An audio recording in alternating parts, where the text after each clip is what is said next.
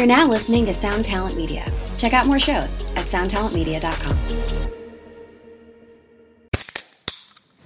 Hey, what's up, everyone? I'm Matt McGachy, the vocalist of Cryptopsy and the host of the Vox and Hops Metal Podcast, where I sit down with fellow metal musicians. We talk all about their lives and music while sharing killer craft beers. If you've ever wanted to sneak backstage and share a beer with one of your favorite musicians, well, Vox and Hops is the podcast for you. This week on the podcast, I had an amazing conversation with Morgan Lander and SJ Jones about Kitty Pig. There is this episode and over 450 other ones to help you enjoy life, metal, and craft beer. So what are you waiting for? It's time to become a Vox and Hops head. Cheers! Hello, hello, hello, and welcome back to Fly the Call, candid conversations on music. I want to take a moment before we start the episode proper and say that Black Lives Matter. Murders at the hands of police, including but not limited to that of George Floyd and Breonna Taylor, are despicable and unjustified under any circumstances. It has been inspiring to see the outrage reaching a boiling point, changes starting to be made, and more and more people educating themselves and learning how to be a better ally. And here's your word of encouragement don't let it stop. This is a marathon, not a sprint, and it doesn't just involve protesting. It includes donations, voting, forcing politicians to hear your voice, calling out racist friends and family, continuing to educate yourself and others, amplifying black voices, and so much more. Not just now, but in your everyday life. It's okay to step back for a moment to recharge, but don't let that burnout be permanent. Please stay engaged. And it, that doesn't just mean political things. Black people are everywhere. They're entertainers, authors, podcasters, comedians, musicians, and talented ones at that. Work to bring those people into your life as well. Hearing and seeing things from another's perspective can never hurt, and who knows, you might find your next favorite band or movie or anything else. The biggest message I have right now is please, don't give up. The music of today's guest certainly falls nicely into the idea of perseverance. Craig Biderman just released his first full length album in seven years, under the new moniker of Fragile Bird. Rather than being an acoustic singer songwriter project as in the past, Craig has switched to a collaborative process featuring his own spoken words with backing instrumentals, something we certainly dive deep into on our conversation.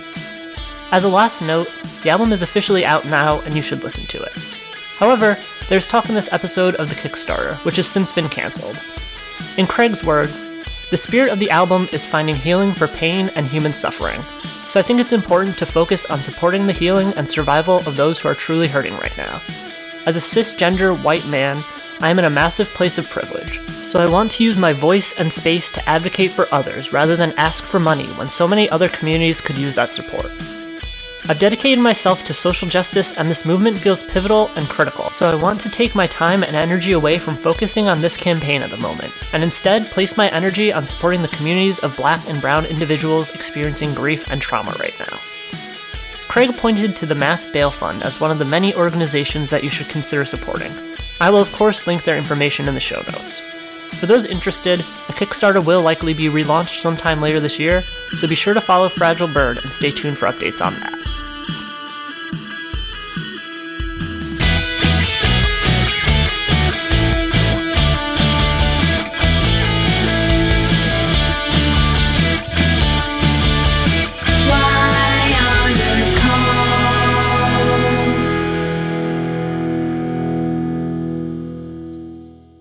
Since there's still going to be like about a week left, I think, when the episode goes up, like, what's your kind of like elevator pitch for the Kickstarter?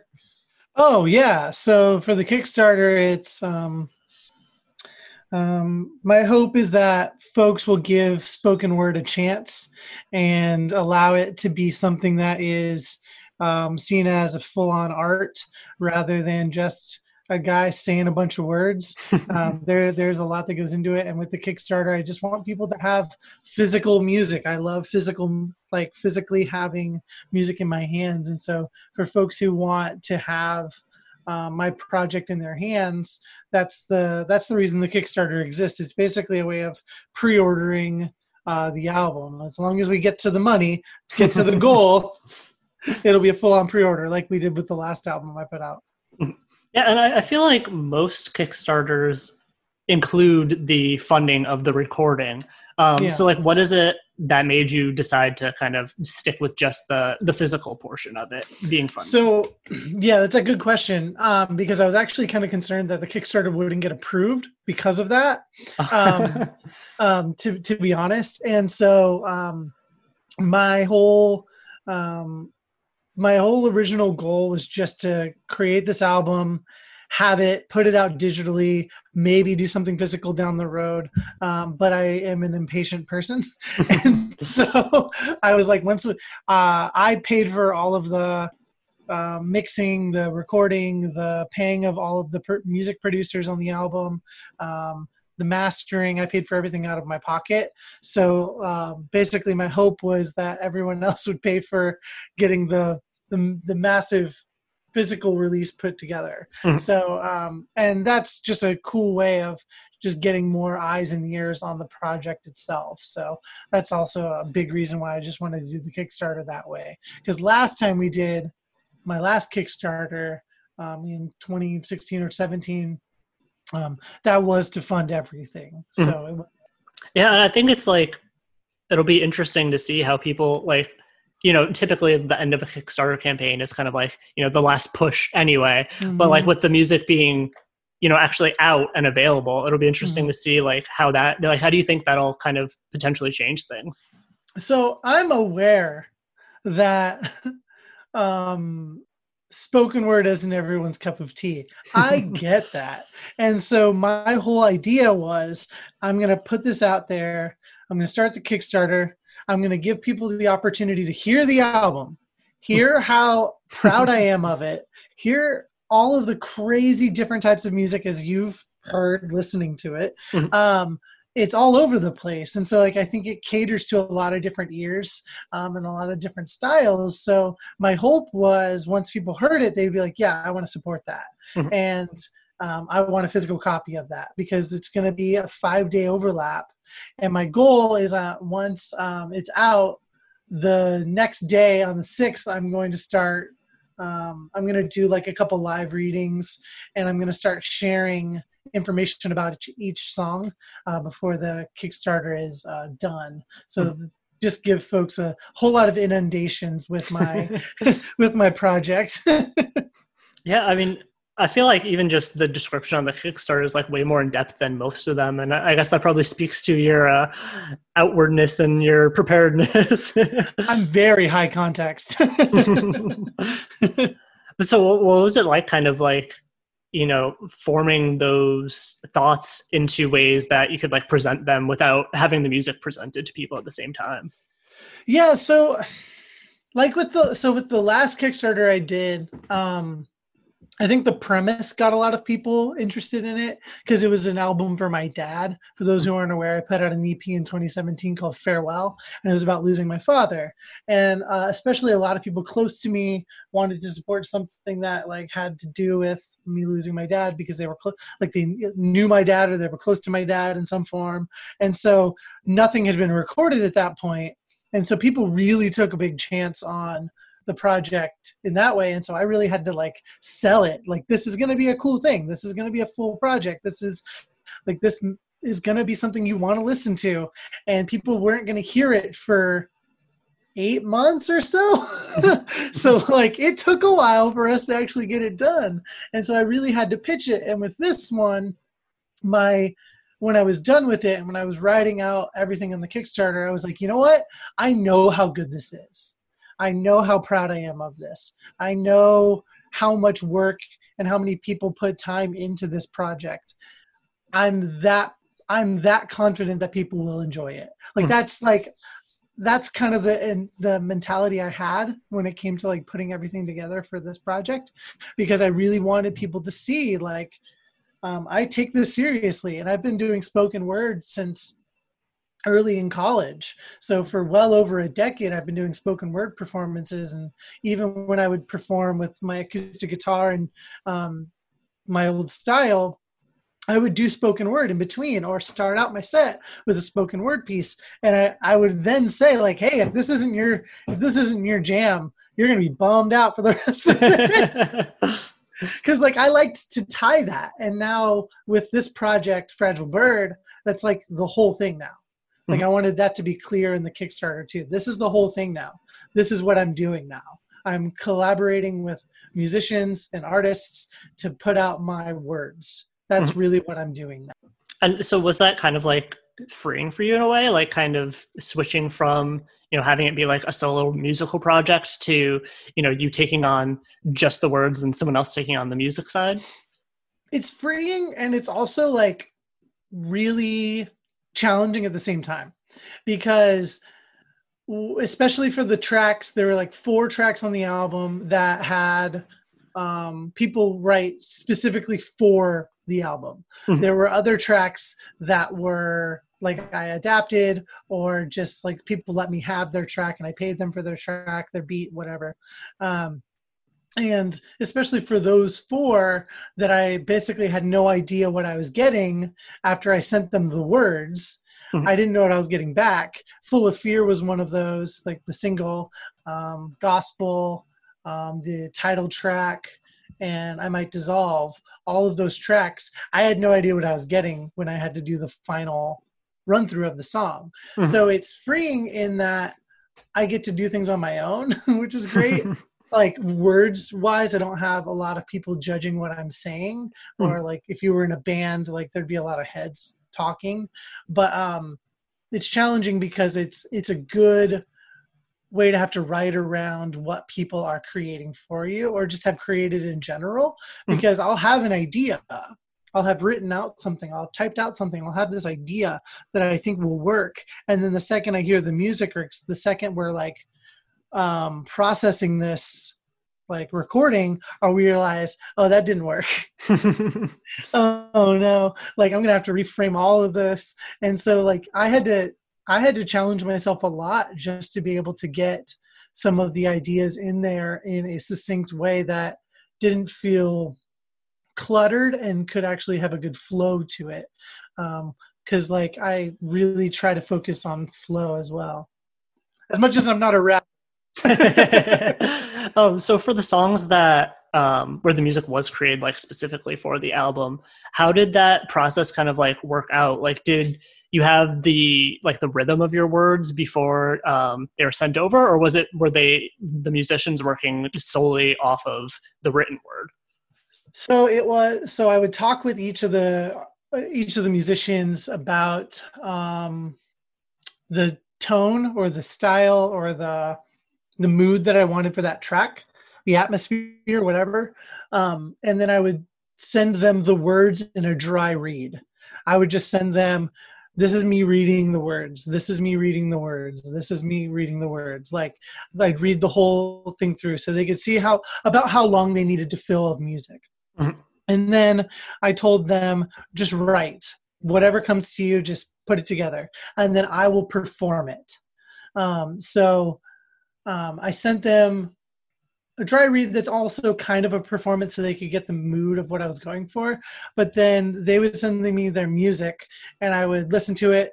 We'd okay it or we'd talk about what we wanted to change a little bit. Then I'd give a performance of it, send it back, and just make sure that they were they were happy with how it sounded. Mhm. So it was um, like a good collaboration in that way, so that we actually were both kind of like having our ears put to it. So we could just make sure it sounded good and was mixed properly. And then daniel from future teens who i who produced the entire thing with me and mixed the whole thing uh, he and i would just go back and forth about what we wanted to do and change with the with the songs. So there was at least three people involved with every song.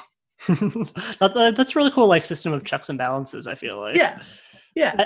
And and for the ones where the tracks were already existing, was it more?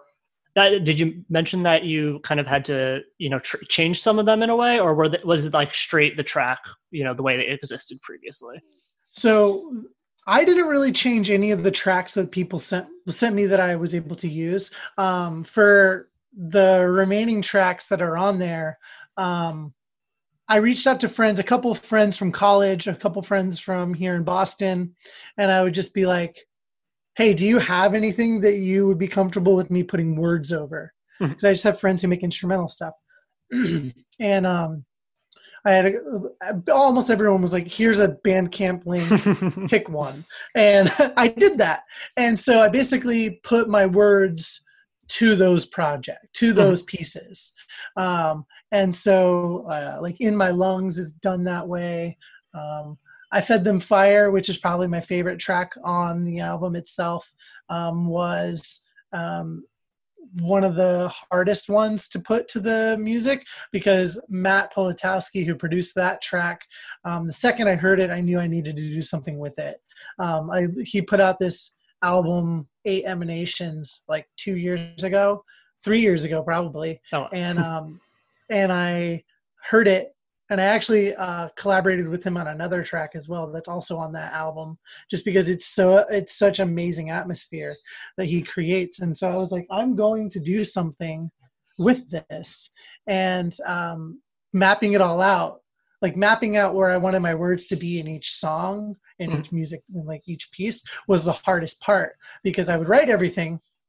I'd have it all there in front of me. I'm like, all right, how do I make this fit so it isn't just me talking straight through, but I mm-hmm. actually have to like go along with the timing of everything. So, because I feel like there's, um, you're able to just like do a straight read and then just put it over the music and call it a day mm-hmm. but that's not interesting for sure. So I had to actually like make it interesting. yeah, I mean, I I think that like really succeeded because in some ways, like it almost feels like more of a performance than like a farewell. Like there's almost like a the, the uh, theatricality to it in some ways. Um, so like how how did that approach kind of like how how did that differ from your past uh, stuff? Um, so for what all the things that I was playing music on when I was playing guitar, um, I'm very I'm a very self-conscious guitarist, and so mostly because I taught myself, I don't, don't really know what I'm doing, and I I've just kind of like figured stuff out on my own, and so when I would perform, like learning to sing and play guitar at the same time was really hard for me. Mm-hmm. So um, when I recorded my album, the last full length that I did with Foreign Lips and Strange Tongues in 2013. This is seven years since I put out a full album, um, which is nuts. But um, when I did that one, I felt comfortable and confident in what I was doing. And so I I recorded everything straight through with the guitar and then I just like rocked out doing all the vocals. And I just tried to like have as much fun as possible because I had that was the first time I really collaborated with a friend who was um producing it with me. And he was like I just want to see you have fun doing this. And I was like all right I will. So I did. And then with farewell it was a lot of a collaborative process because um, I was working with Tyler from the band IO and he's a very um, instrumental uh, heavy person. Like he loves atmospheres and everything. And so when i sent him the songs and we worked through stuff i was like i want this to feel um like like people are in the room with me like feeling this. Mm-hmm. and i don't know if we got that down. Um that's why i feel like this this project um the problem of pain i feel like that's more um vibrant in a lot of ways. Whereas I feel like Farewell has two of my favorite tracks that I've ever done: Go, uh, "Active Ghosts" and "Bastard Son." Mm-hmm. Um, those truly feel like those feel like songs that are even like above me, beyond me. Like if that makes any sense. Mm-hmm. Like I feel like I don't even I didn't even write those songs because I truly think they're better than in anything I've done. And that's weird because then I look at this project that I did now and I look at it as a whole, and I think it's better than anything I've done. Period. Mm-hmm. And but I th- still think those two songs are up on this pedestal. So when I was going to work on this album, I was like, I don't want it. I don't want me to feel like I'm trying to redo those songs. I want this whole thing to feel. I want to feel as confident in this whole thing that I do in those two songs. Mm-hmm. And so when it came to creating this whole thing, I was like, I want every that is being said or I'm doing in the song, I want it to be felt. And I want everyone to recognize that like while I went through a lot of shit to make this album, it is it is worth it because I feel like someone will have something to relate to on each track. Mm-hmm. So that's kind of what I was thankful um, for working on this one. Whereas the last album was if you lost someone, that's probably the people that related to it the most. Whereas mm-hmm. on this album, I think more people will relate to it. I think it's a little bit more accessible in that way. Mm-hmm. Yeah, and I mean, you mentioned like multiple of the previous releases, which you kind mm-hmm. of revisited for certain tracks on this new album. Yeah. Um, so, like, what was what made you choose to revisit those, and like, what how did their their meanings kind of change? So I did that with three of the songs. You uh, you nailed that, and I think that I mentioned that in the Kickstarter. Um, the the reason I did that was I changed my moniker from another musician to Fragile Bird, and uh, I don't feel like a musician anymore. That's basically the reason why. Mm-hmm. And um, but I still wanted to pay homage to um, the stuff that I've written in the past, and um, I guess I did that with four of the songs, man, actually, um, which is fine because it's all stuff that has like been a part of me. So with um, um, in my lungs, it's basically rehashing a lot of the feelings from farewell and a lot of those emotions. Um, and then I fed them fire uh, is something that is I'm excited for people to hear because it's all words from the very first thing I ever wrote, this album that will never see the light of day again. Um, but it has some of my favorite lines that I've ever written in it. And so I was like, I want to actually put this thing out together uh, in a song and hmm. that's what i encapsulated. So like that's the the emotion was i want someone to at least hear some of these words if they don't hear how terribly i recorded those songs in tw- 2000 10 i recorded that whole thing with a, a webcam microphone. Oh wow. It was so bad. Not even a blue yeti? No it was bad. That, this was like 10 years ago. I had no idea what i was doing. I even put for one of the songs i even put the it was a detachable webcam too. So i just put the webcam to record. I put it in the guitar for some of them i was so dumb. That's quite the technique. So that was bad. Um, and then uh, with incomplete and imperfect uh, that track takes uh, words from my album into the fire which is this idea of um, truly feeling like I'm not a perfect person and that's like okay. And um, really, that also really touches a lot of my my walk and my faith that I kind of lost over the years. Um, so I kind of touch a little bit on that, and I think that's important also with the the whole landscape of the album having a C.S. Lewis scope to it. Um, it's really important that, that that song is included. And then Preach uh, comes from the 12, 12 hour story thing that we, we did in college and um, 12 hour song project that we did in college. And um, that is on Bandcamp. People can listen to that if they want to for some reason. But it has some of it was one of my favorite stories that I've ever written, basically. Um, and so I wanted to encapsulate that entire album, that story, into one song. Mm-hmm. And so all of those things I think are important to me and important to the stuff that I've created own standalone things so that people could still experience some of the stuff I've written in the past in mm-hmm. hopes that they'll be like, oh, maybe I'll go listen to those songs too. um, so I don't know. I don't know if it'll work, but I had fun writing them. Yeah, I mean, so like, can you compare the process of like originally creating those songs with the process of kind of rebirthing them, and then oh, also boy. compare that to like the process of creating the new songs for this album? Yeah, so just like the general feel. You don't need to go like super in depth, of course. No, no, no, no, no, no, no. I was actually. I'm glad that you um you asked that because um, writing those songs initially was like um, for a couple of those for everything I wrote until farewell. Like, so I started getting sober in 2013, 2012, 2013. I can't remember. Um, one of those years. And so for a couple of those albums, I was drinking a lot. And so the process of putting those together was me drinking and crying and trying to figure out how to play guitar. the process was much different then. Um, so what I what I liked doing was taking all of the words, just straight up copy and pasting all the lyrics in a document, and then just getting rid of the ones that I didn't want to use, and then just moving stuff around, just mm-hmm. feeling like where the flow was and how it would work.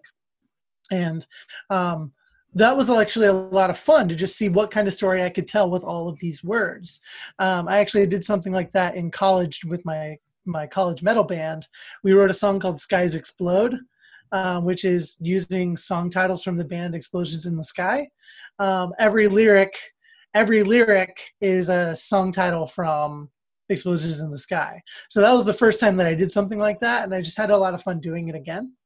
And then writing the new things also very interesting because I had a whole bunch of songs written on guitar, and I was actually playing with them, playing them with the band. Um, we had about six or seven of them ready ish, um, and then I got hit by a car, which you might remember, um, and uh, that that stopped that entire process for a very long time and i didn't really pick up the guitar for a while.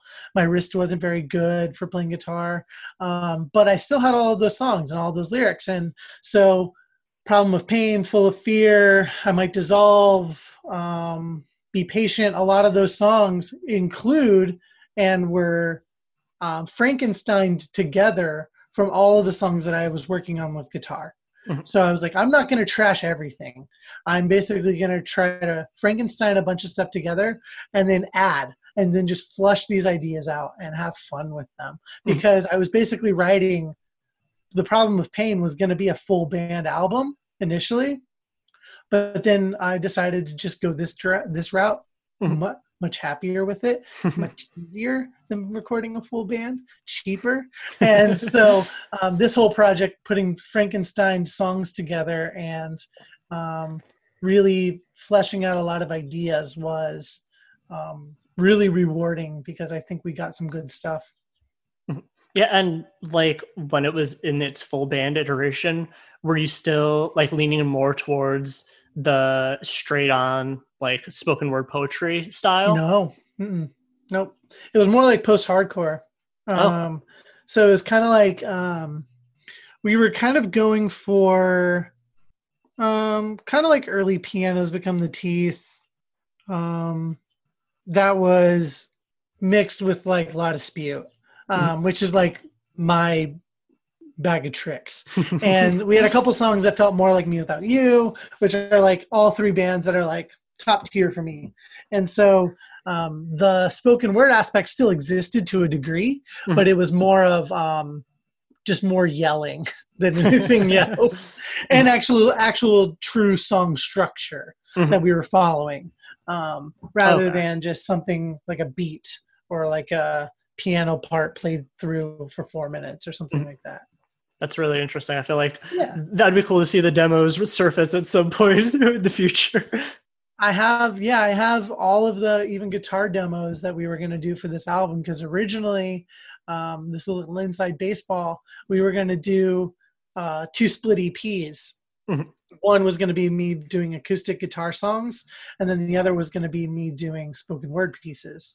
We were just going to do so, like if it was pressed on vinyl, it'd be one side of each. Um, that was my idea. That was my goal. But then I was like, you know what? Let's just do all spoken word. oh, and yeah, I mean, you had mentioned, um, you know, the album that you wrote, kind of like based on C.S. Lewis, uh, C.S. Lewis's works before, and you know, mm-hmm. this is obviously hev- heavily influenced and kind of starts off with a quote from him. Um, mm-hmm. What like what is it about C.S. Lewis that kind of like gives you that inspiration? Um, I think the most important thing about C.S. Lewis is he. So like a couple things. I love how introspective he was about faith and how critical he was of faith and how critical he was of the human experience rather than everyone kind of like remembering him for Chronicles of Narnia, which is basically what he wrote to make his kids happy at the end of his career. People don't like focus on that. That was the end of his career. He wrote his kids as a gift um, but everything he wrote before that is him being kind of a crotchety old man, uh, a little bit of an asshole too, which I'm fine with. Uh, I have uh, I have a tattoo for the Screwtape letters um, on me, uh, just like a, a, feather, like a like quill written. Hmm. Um, uh, Screwtape letters was really important to me in understanding faith. Same uh, same with um, the abolition of man. A grief observed is really important to me. Um, the the way he tackles discussing divorce and loss and fear and pain and suffering um, is really like what made me gravitate even toward like dedicating the album to literally his book called the problem of pain so um, i really wanted to like pay homage to that um, and still have like a good uplifting message throughout the throughout the album. Mm-hmm.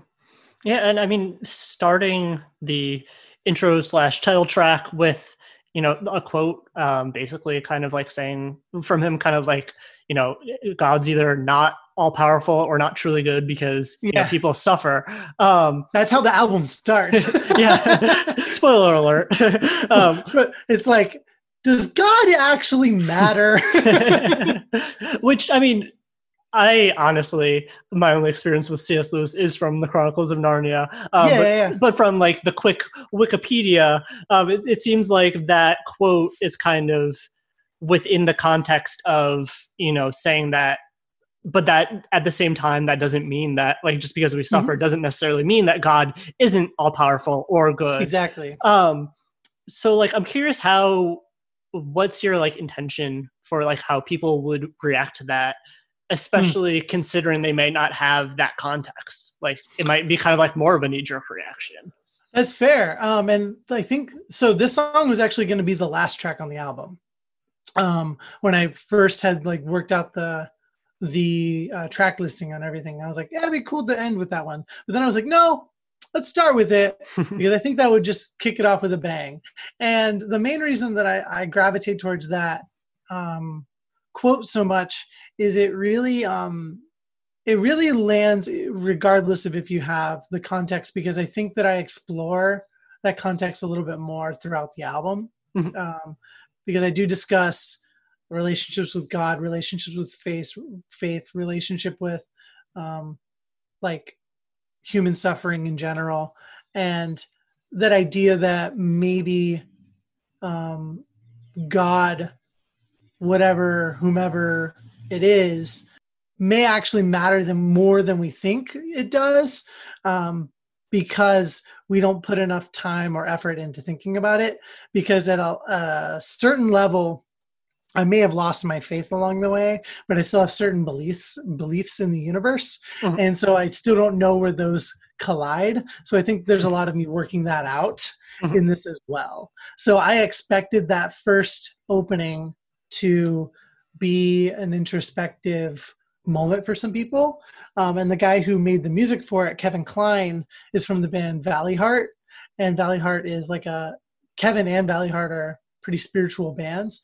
So I felt that he would be like the right person to like at least connect with the words. Mm-hmm. Um, in knowing that it was going to be one of those introspective kind of pieces not necessarily saying like god is all good not saying that god is not good yeah. but saying does it matter like mm-hmm. does any of this matter yeah and i mean i feel like it also kind of like encourages you to kind of like find your own answers and like look into it deeper um which i think is kind of like really interesting especially compared with like the ambient music that mm-hmm. you know kind of lends itself to that kind of contemplativeness Hmm. Um, I guess can you talk a little bit about like that pairing of the the lyrical themes that you have with the the style of music that you chose to back it? Yeah, so there are three atmospheric pieces that have that like post rock kind of feel to it that are just like kind of I don't know, feel like you're floating with it.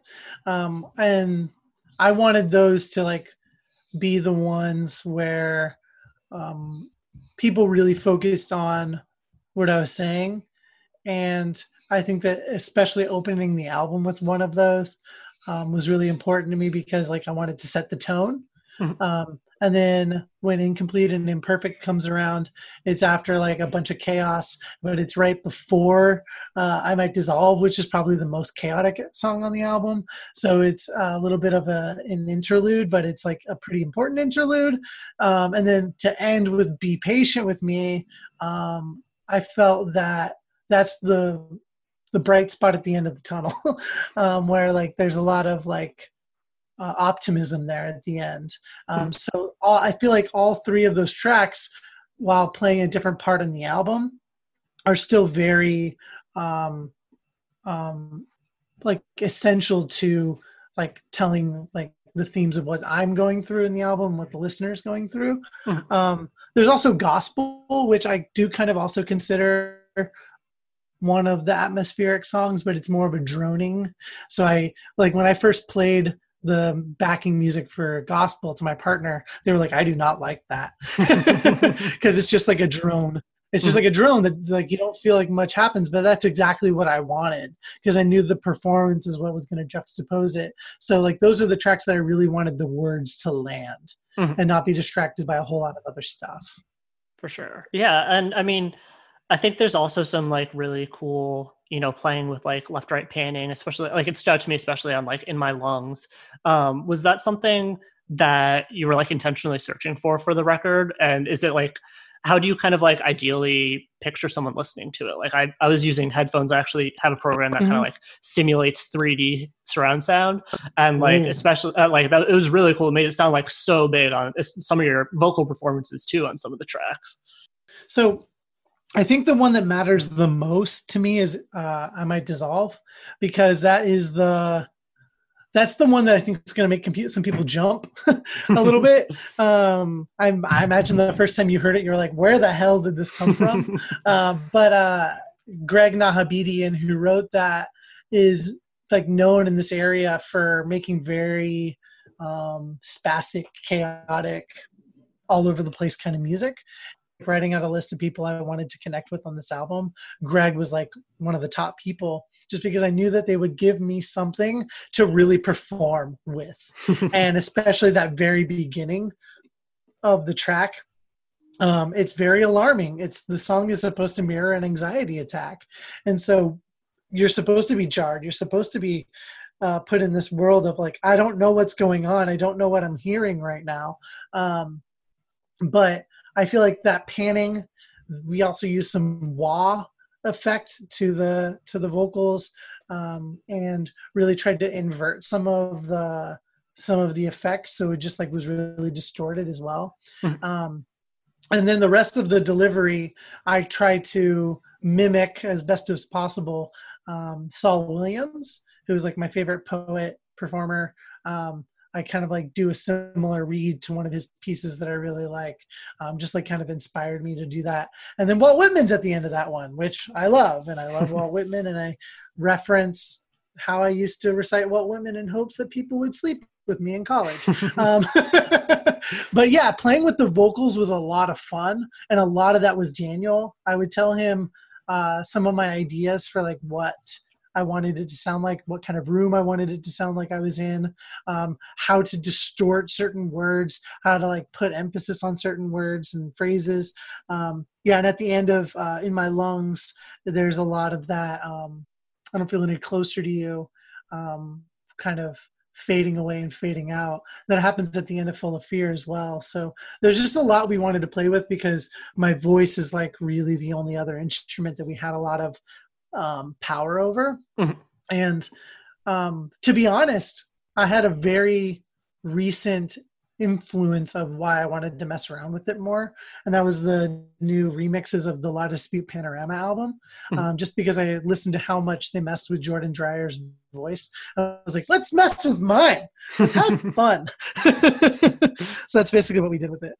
nice yeah and i mean in the kickstarter you mentioned that like you know the the finishing of the project kind of happened in quarantine um you know pretty much totally remotely.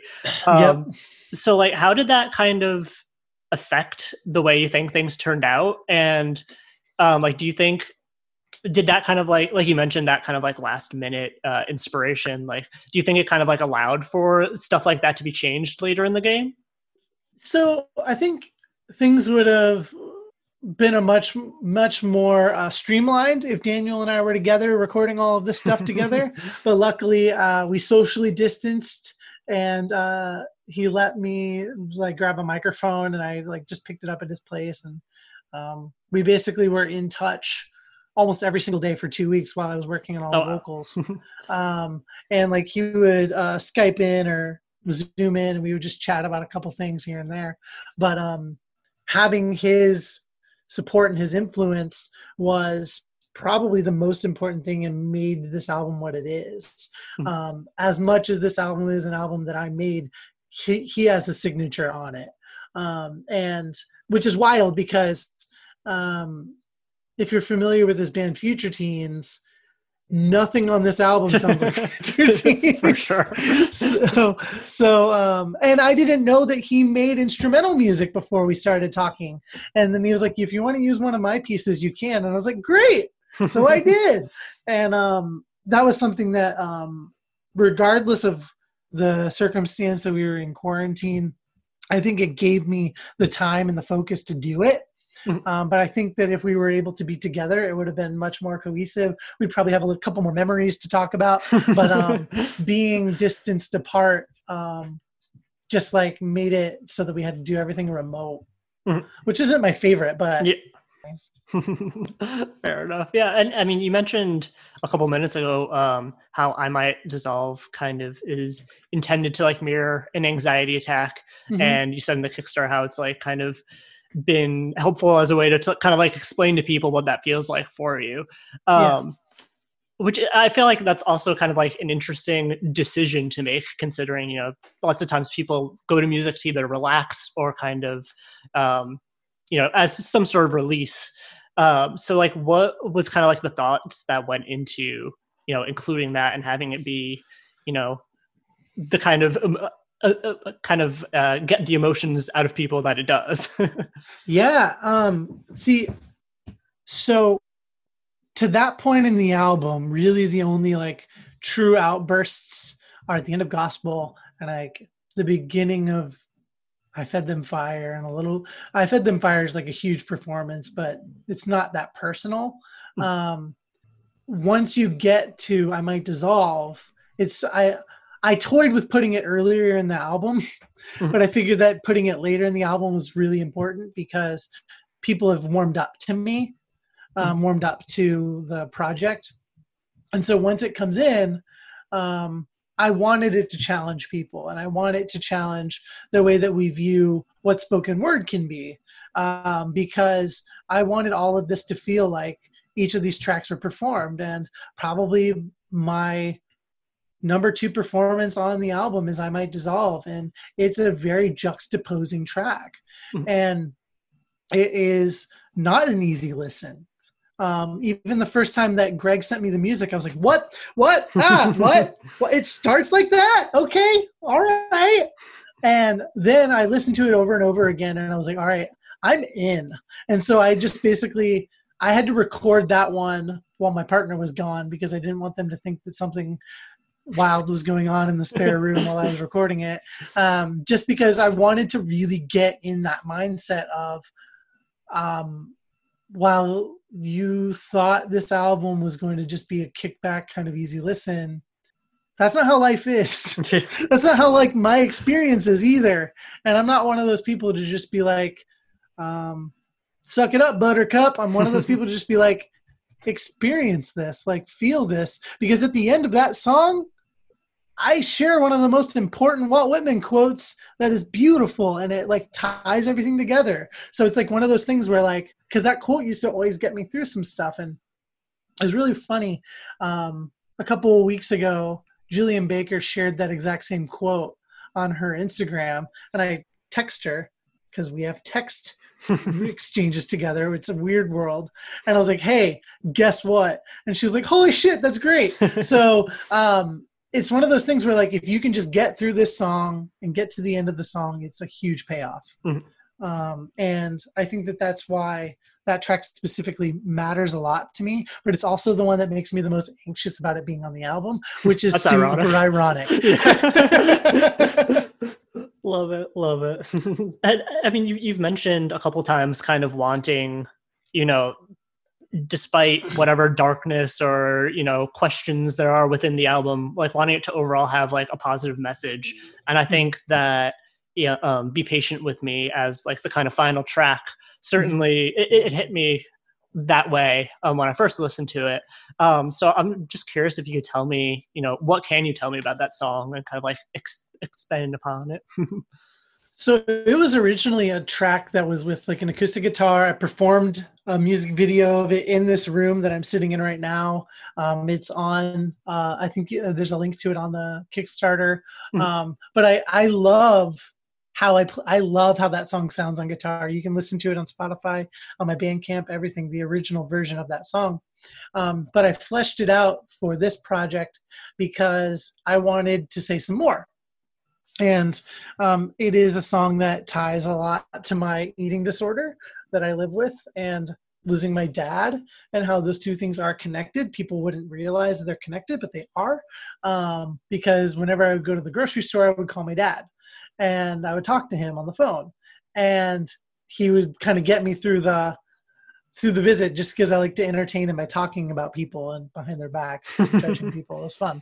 My dad and I just I used to always go to the store with him. And so when he died, I didn't really have that anymore. And so it kind of bummed me out going to grocery stores. And so one of the things that is troubling about having an eating disorder is you also just have to be patient with yourself because like as i sit here right now i have a workbook on intuitive eating that my therapist and i talk about or go through together and i am still working on this stuff i'm still trying to figure out how to be a better person how to be a better eater how to be nicer to myself how to practice self-care. So the song is really like the self-care song. Hmm. like be patient with me. I'm still figuring this out. I'm still figuring out how to get through this stuff and so are you. Mhm. so that's that's kind of the the end of it is i wanted people to just be like comfortable with the fact that like we're not gonna have all the answers but at the end of the day like as long as you have a little bit of patience we can get we can get there Yeah, I think that's pretty uh, fitting that that's a song that has multiple versions too. yeah Uh, what, what if you had to make a third version of it? What would it sound Oh. like? I think it would be um I think it would be a full band like jazzed out track.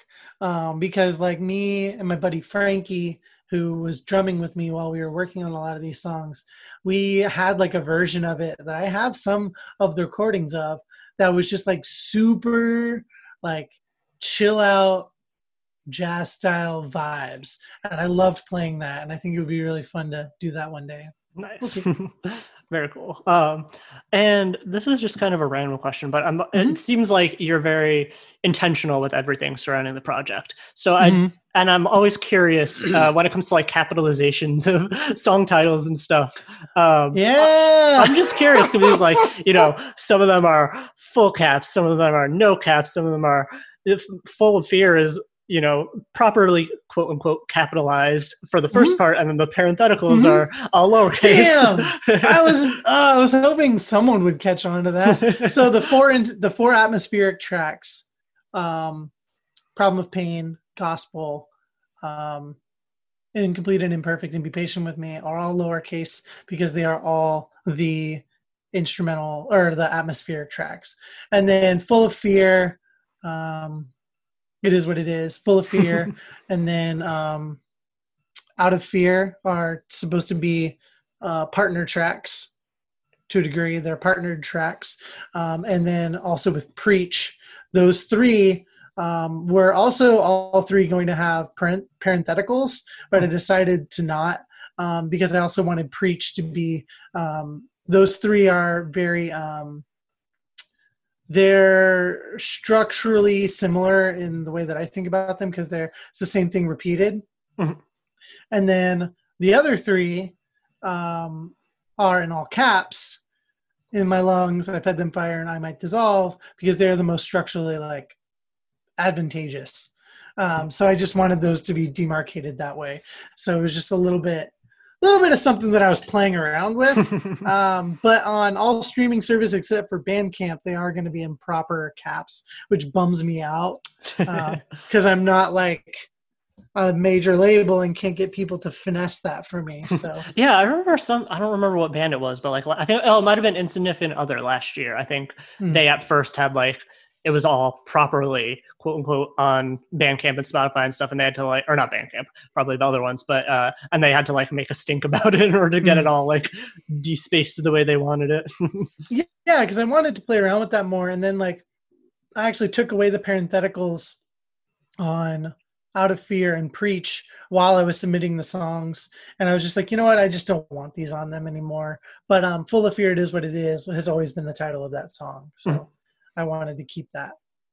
Nice. And um, I we've been going kind of long already, but I definitely I wanted to hit I wanted to hit on art of survival and just kind of yeah. get the word out there and maybe i'll have you and katie both back on sometime in yeah. the future but uh like what can you tell the audience about art of survival?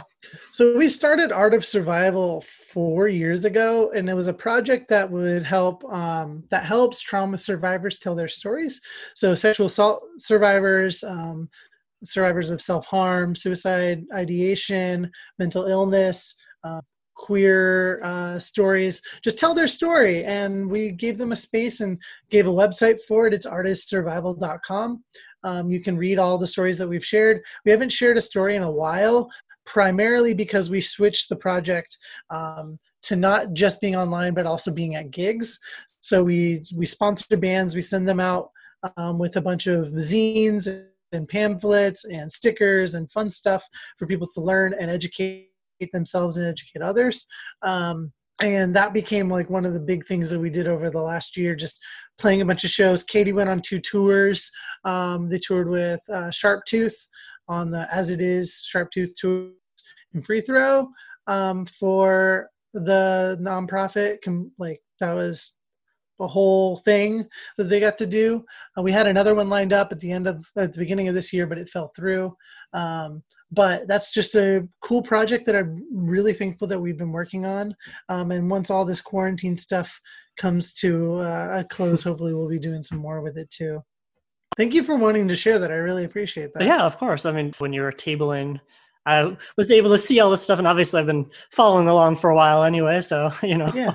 always happy to get the word out. Um, yeah. And I always like to wrap up the same way by you know kind of asking for either a piece of advice or something philosophical or just something you've been like thinking about lately um, doesn't necessarily have to be about music um, just that you something you'd like to share with the audience.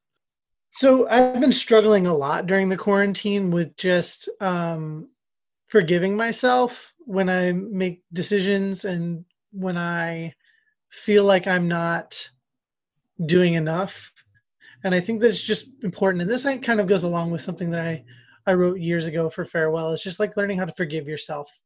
And I have to like think and remind myself that every day. And um, whether it's with food or decisions I make or the people I talk to or um, whatnot, it's just important that like we're gonna make mistakes, and like that's fine.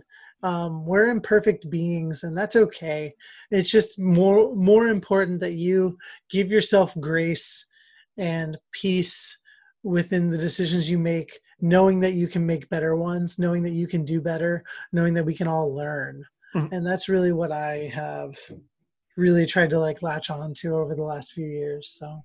I, I, I, one of the lines that i was really glad that i got to include in the album comes from the band as cities burn mm-hmm. and it's uh, grace make your way down to the earth for those for those who deserve it because after all they've earned it.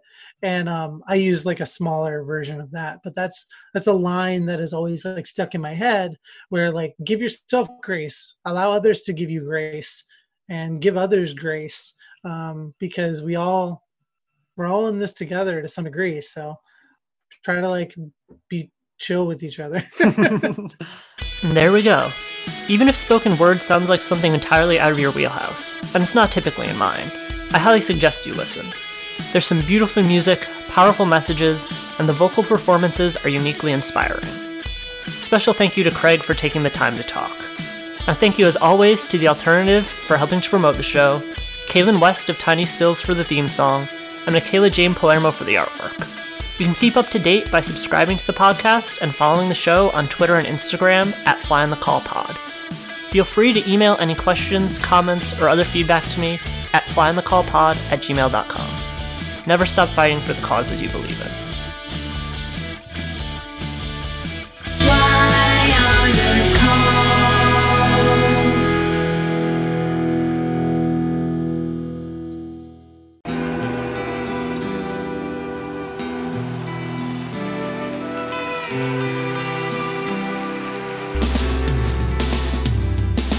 I don't think it overstates things to say that the Beatles were the greatest gift to entertainment and culture of our time, a secular religion, if you will, with their universal appeal and demonstrable impact on people's lives. I'm Robert Rodriguez, host of Something About the Beatles.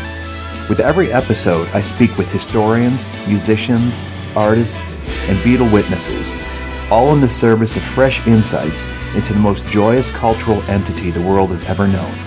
I hope you'll join me and listen to Something About the Beatles, now on Evergreen and wherever you get your podcasts.